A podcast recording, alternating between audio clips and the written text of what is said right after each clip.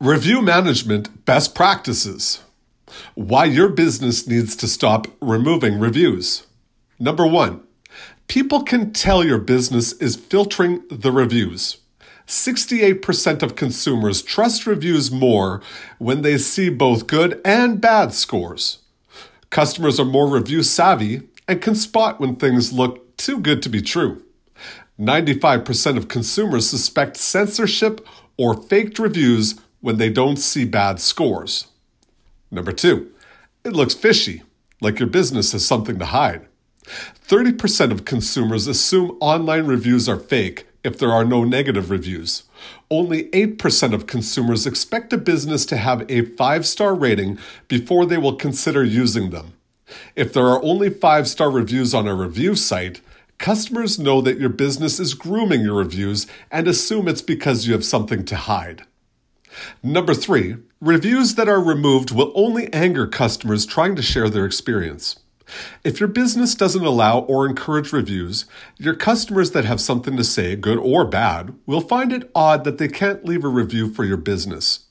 Customers can still leave reviews for unverified listings and profiles, so just because your business can't see the bad reviews, it doesn't mean they don't exist. Number four, it looks like your business doesn't value customers enough to win them back. If your business doesn't allow for feedback, it appears to customers that you don't really care about them or value customer service.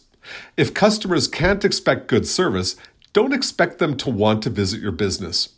Customers like to see businesses that are open to feedback and especially the businesses that are listening enough to try to win customers back. Number five, it doesn't give your business an opportunity to win back their trust.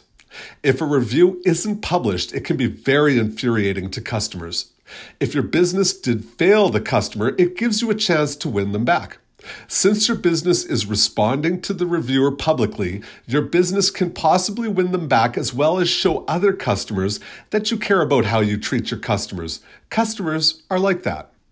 Number six, businesses are missing out on valuable feedback to improve. While customers at times can be unrealistic with their expectations from a business, some can provide feedback on possible oversights. Oversights happen to the best of us, and there is always room for improvement. Situations when it is okay to gate reviews. Here are the situations when it is acceptable for your business to filter out which reviews are published. Number one, when the review contains graphic material or inappropriate language. If the review is inappropriate, contains explicit language, or graphic material, fortunately, many review sites are all over this, but if they happen to miss it, you can flag it as inappropriate. Number two, when reviews are irrelevant to your business. If a review doesn't provide any mention or context to your business, products, or services. Sometimes customers leave reviews, but they really want to ask a question. If it really doesn't add context as a review from a customer, it is okay to suppress that review.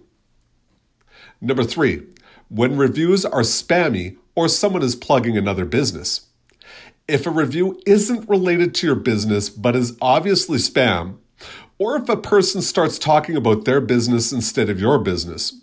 For example, the review is sometimes meant for a direct competitor and becomes a case of mistaken identity. Number four, when the review is a fake or planted by a competitor and your business knows it is. In the case of review fraud, it is completely acceptable to suppress the review and remove it. For example, if a person has never been to an establishment but yet they've left a review, that they've just read other reviews? Unfortunately, reviews have been used as blackmail, and this sort of unscrupulous behavior does occur. The fact that this behavior is on the rise speaks to the importance of practicing review management and using reputation management software. If you want help determining if a review is fake or not, try the free Review Skeptic Tool backend by research from Cornell University. Again, please don't review stuff. The review below is an example of a business owner promoting his own business.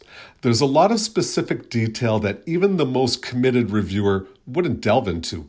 On top of that, the review is so long that many people will probably just skim over it.